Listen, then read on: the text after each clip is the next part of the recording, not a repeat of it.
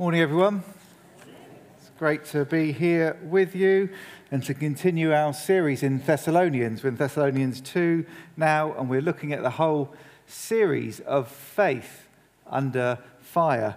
Interestingly, Steve picked up on it uh, this week about the, um, about the news, how the news makes him depressed at the moment. And someone else mentioned that to me this morning as well. You don't have to watch much of the news to realize that there's a lot of trouble around the world. And uh, just because we don't see so much on street corners these days or in the films, people there with billboards saying, the end of the world is nigh, that uh, actually that fascination or fear has gone away.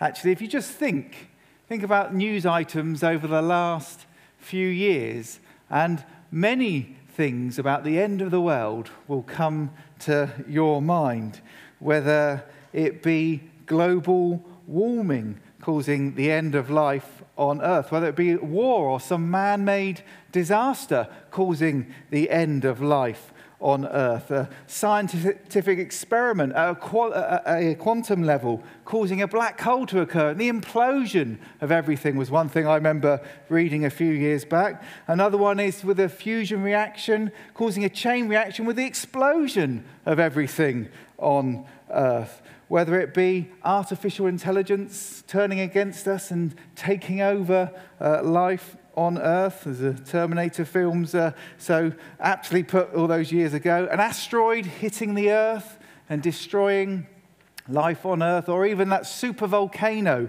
going off and destroying life on Earth. The world has not lost its fear and fascination of, uh, of, the, of its own end and of life ending here on earth. But what does the Bible have to say about this? Actually, as you'd imagine, it has quite a lot to address in this area. And our passage today also touches on the end times as well, which is why I'm sort of uh, bringing this in. However, it's important to, important to say right at the beginning that theologian William Barclay says on our passage today that this passage is probably the most uh, uh, the, the, uh, sorry, it's undoubtedly one of the most difficult passages in the whole New Testament. The theologian Morris writes this passage is probably the most obscure and difficult in all of Paul's writings, which has given rise to many extravagant speculations. So, to avoid that, I'm just going to start by quickly, if you like, outlining the four main biblical views of how the end will come on earth.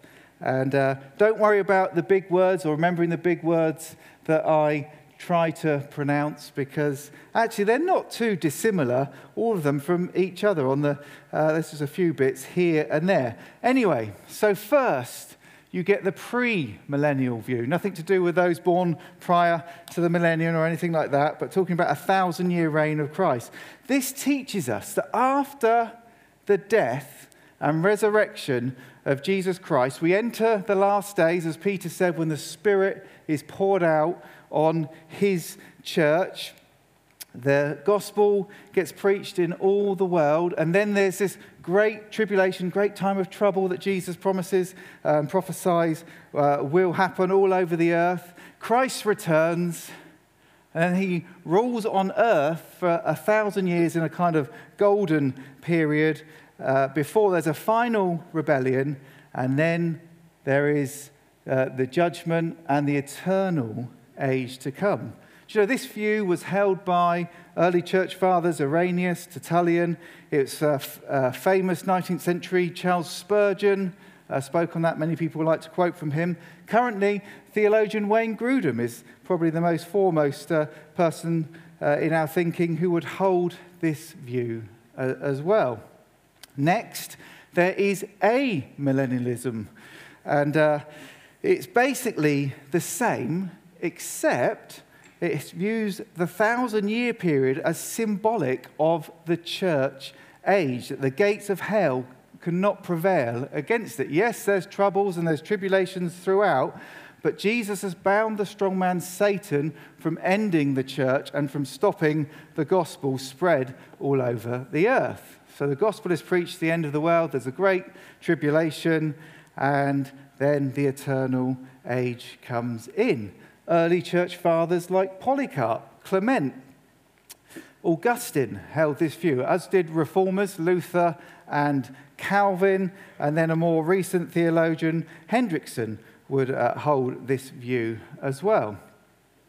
Others place the return of Christ after a thousand year period. That is known as post millennial. You thought we were post millennials, but uh, uh, no, this, this is what postmillennial means in terms of the biblical uh, uh, view of it. It was popular from the time of the Reformation, so from the 1600s up until the second, uh, First and Second World War. Bible teachers like Charles Hodge, Matthew Henry, John Bunyan, social reformer like William Wilberforce held this view.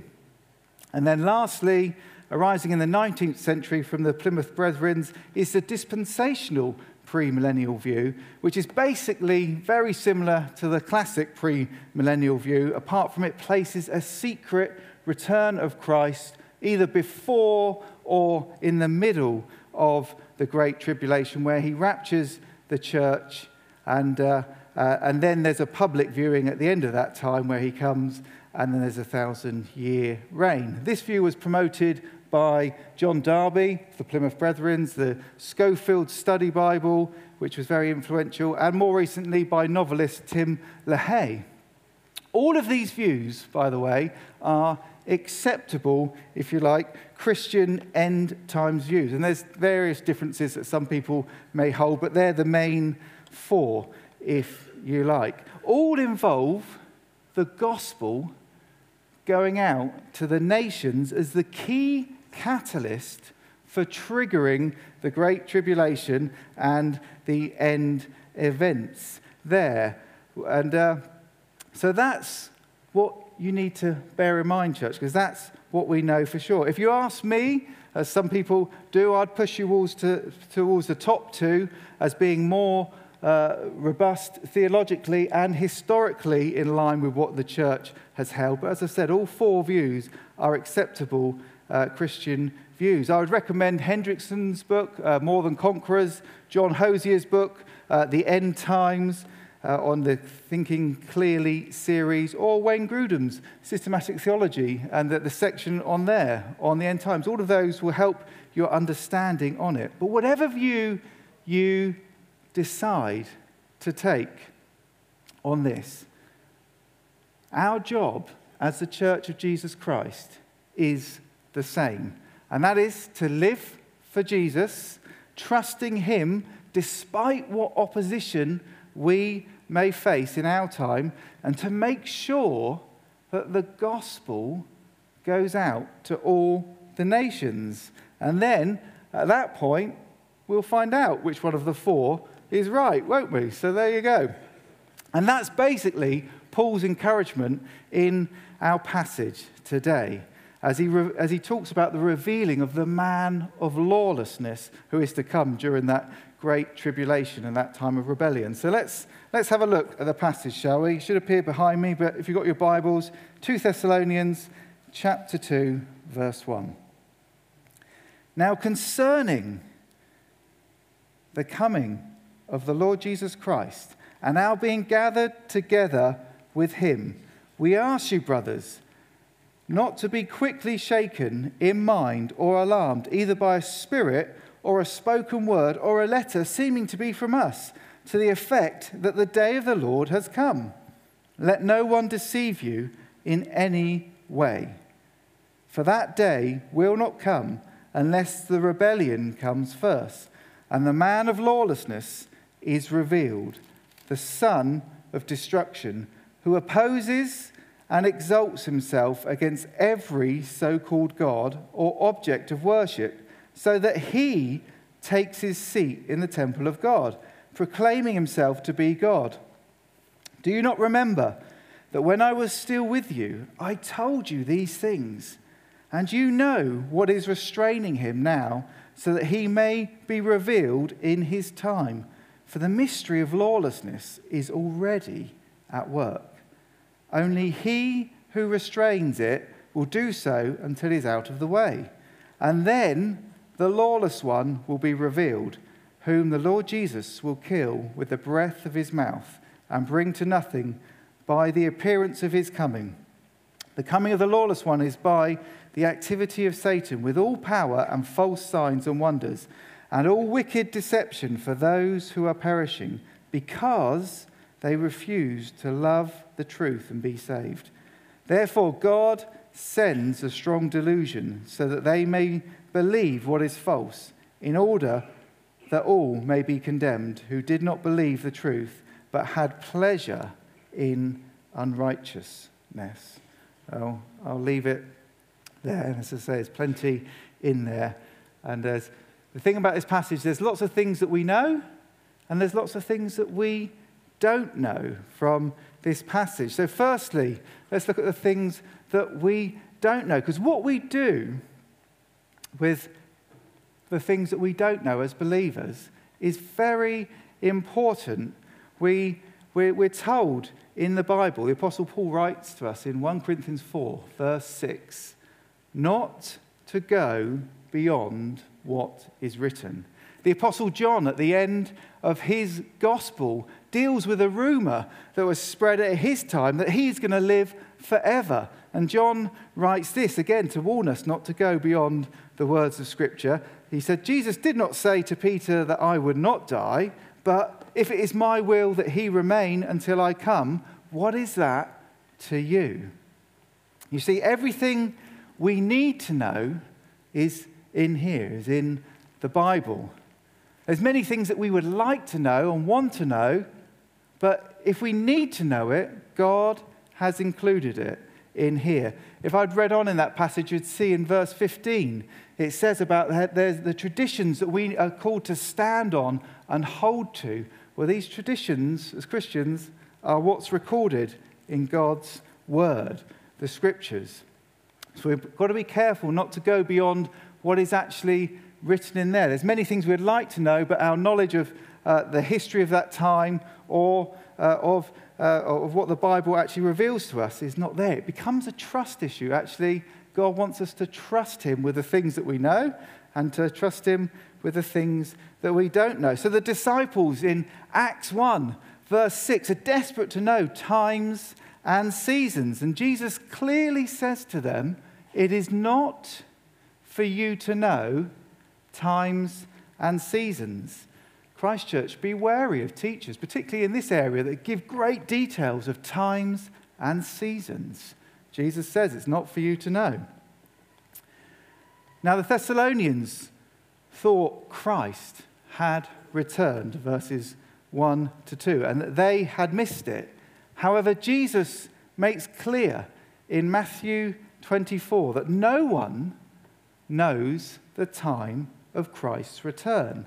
However, he also makes clear that no one will miss it, because as lightning appears in the sky, he says, so will the return of Christ. Actually, even in this passage, if uh, we understood the Greek, uh, which uh, I'll just explain one bit to you, I don't understand the Greek, but someone told me this. Uh, if you look at verse uh, 8, where it says the word appearance there, actually in the Greek, that means a dramatic, visible appearing of Christ. So even there, Paul makes it clear that no one's going to miss it. Before that time, at some point, there's going to be a great apostasy, a great returning away from the faith, a great rebellion, where the man of lawlessness is revealed to the world, and in particular to the church.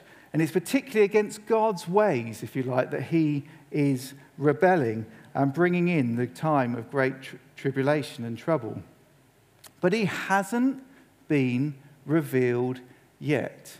And no timeline is given by the Apostle Paul. The only clue that we've got is going back to Matthew 24 that the gospel goes to the ends of the earth. Then the end can come.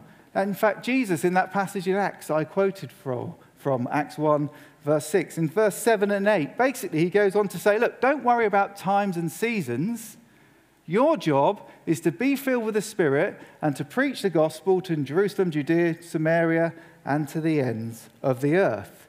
So that's our job, guys. Who is the man of lawlessness? It's another thing we don't know. Well, apart from associating him with the Antichrist of the Apostle John's writings, we don't know who he is. And uh, everyone who's tried to predict it has been proved wrong so far. Gordon Fee writes In secular Greek, the word for rebellion was used to refer to a political or military revolt, a rebellion against a power or a deity. So Calvin notes on this passage as well that the, that the man of lawlessness, the Antichrist, he is not an enemy from outside, but from within the household of faith. So the man of lawlessness will have some link to Christ and his church, but will exalt himself above every other God. He will proclaim himself to be God, as this passage makes clear. And he'll come with all sorts of false signs and wonders, as verse 9 and 10 make clear. In fact, again, Matthew, in Matthew 24, Jesus makes it clear that these signs and wonders will be so powerful, so convincing, that it even deceive God's elect, God's chosen, if that were possible. Right, the thing being there, the emphasis being there, that's not possible because of God. Paul here uses the term temple of God in verse 4. And whilst it's not inconceivable that he meant the temple in Jerusalem, he may have mentioned that to them when he was with them, it would be inconsistent of Paul's use of the term temple to mean the church in his letters.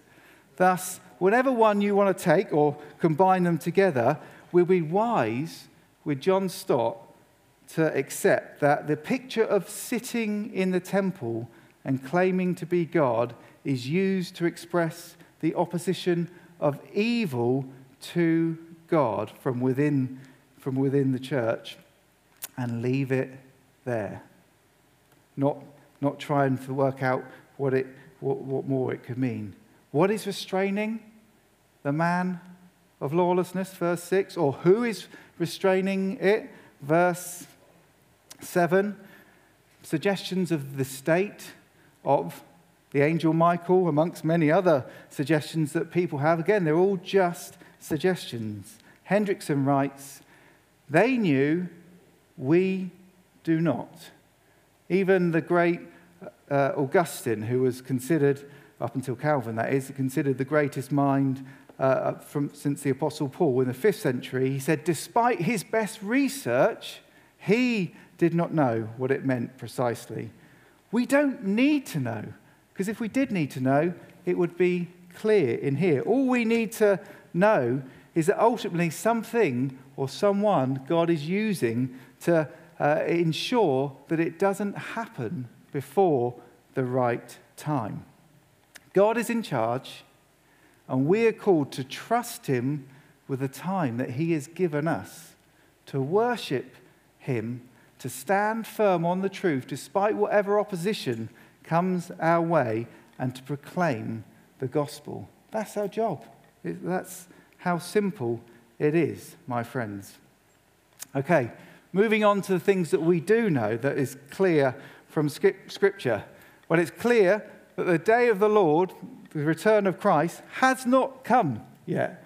We can be clear about that. We don't need to be in any doubt. And our being gathered together with him as a church has not happened yet and won't happen until after the man of lawlessness is revealed. Otherwise, there's no point Paul writing this passage to them, pointing this out to them.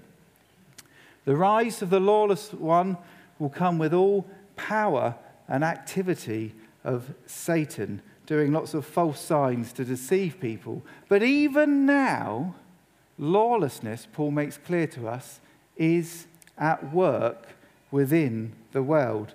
John, the Apostle John writes, You have heard that the Antichrist is coming, coming, but even now many Antichrists have come. So it shouldn't surprise us that there are people and ideologies and religions and cults that arise out of the Christian, uh, uh, of Christianity to undermine and attack the church of Jesus Christ. God is not unable to stop this either. He's not sitting there worried about it as something's happened that surprise, took him by surprise.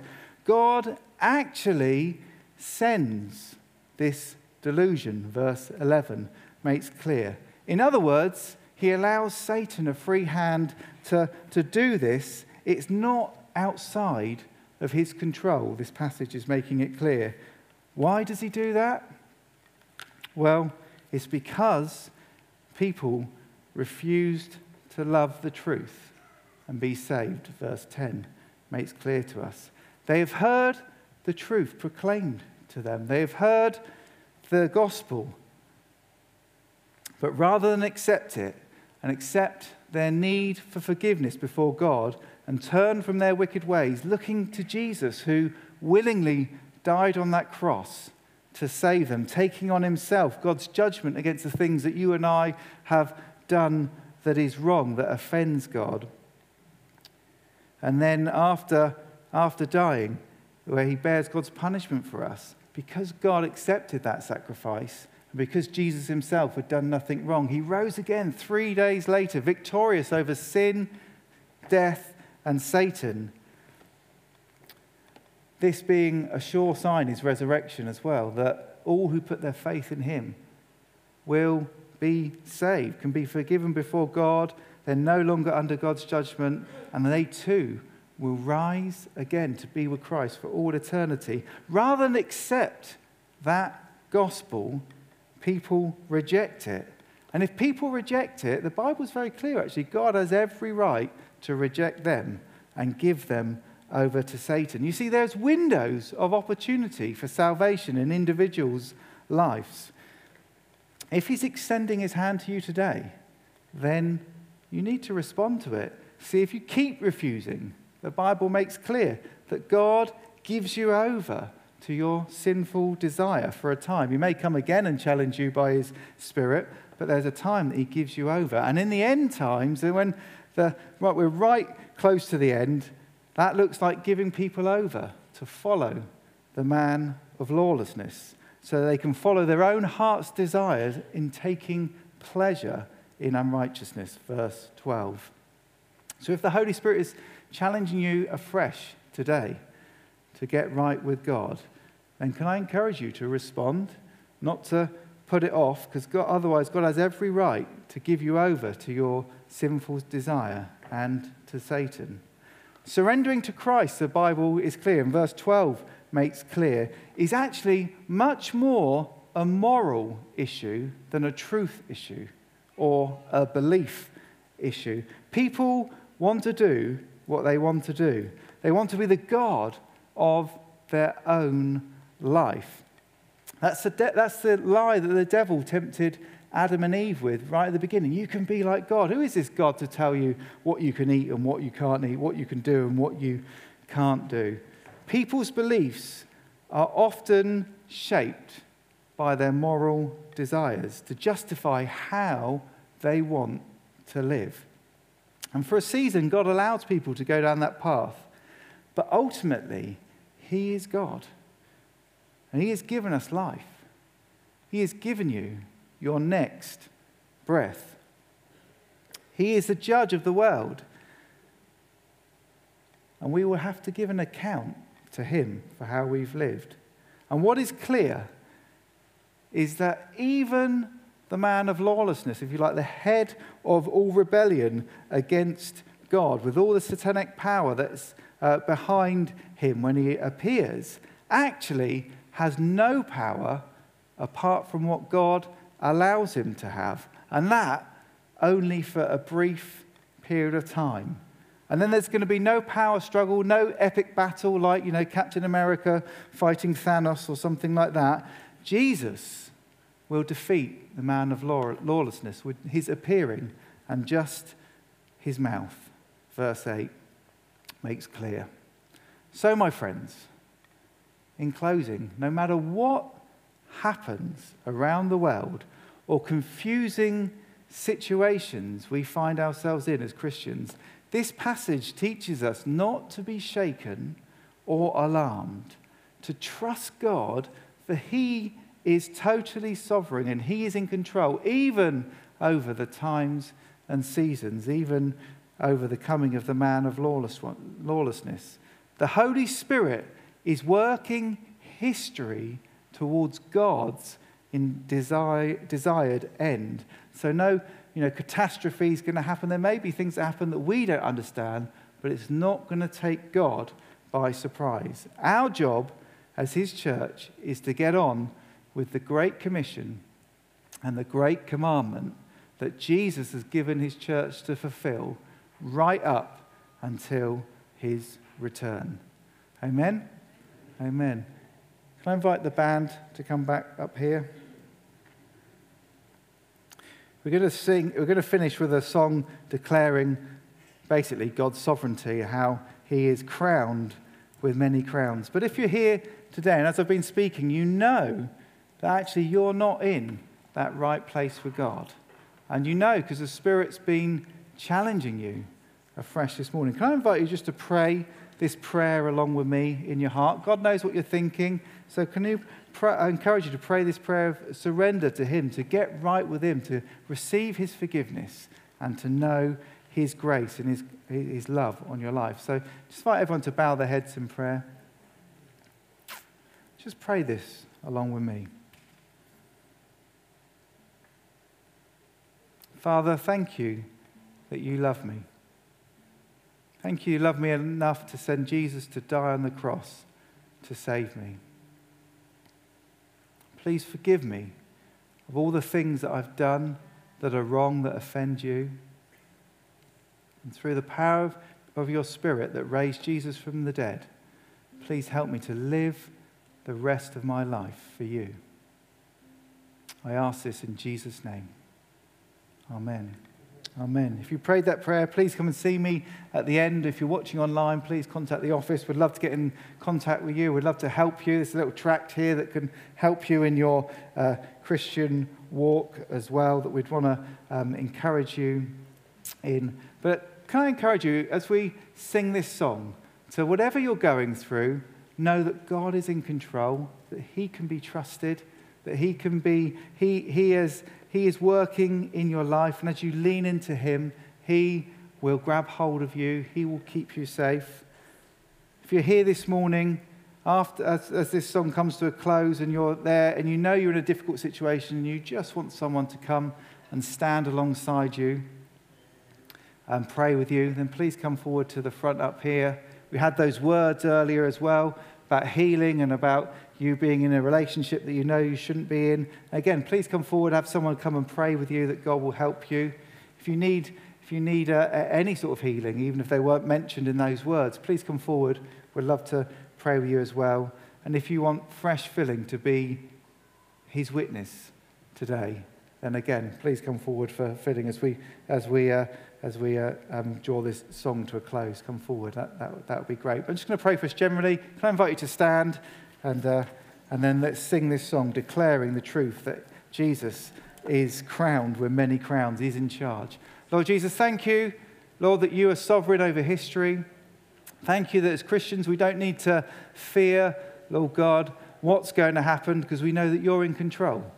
We know that you have all things, Lord God, is, all things are under your, your control and in your hands, Lord God, and including our lives. And Lord, we just surrender ourselves to you afresh. I pray by the power of your Spirit that you would fill each one of us, Lord God, that you would help us to live for you, help us to get on with the job that you have given us to do of sharing your good news, of worshipping you, and of, uh, of uh, proclaiming your gospel to those around us, Lord God. Be upon us, I pray, and fill us, Lord God, with your Spirit. And I pray this in Jesus' name. Amen.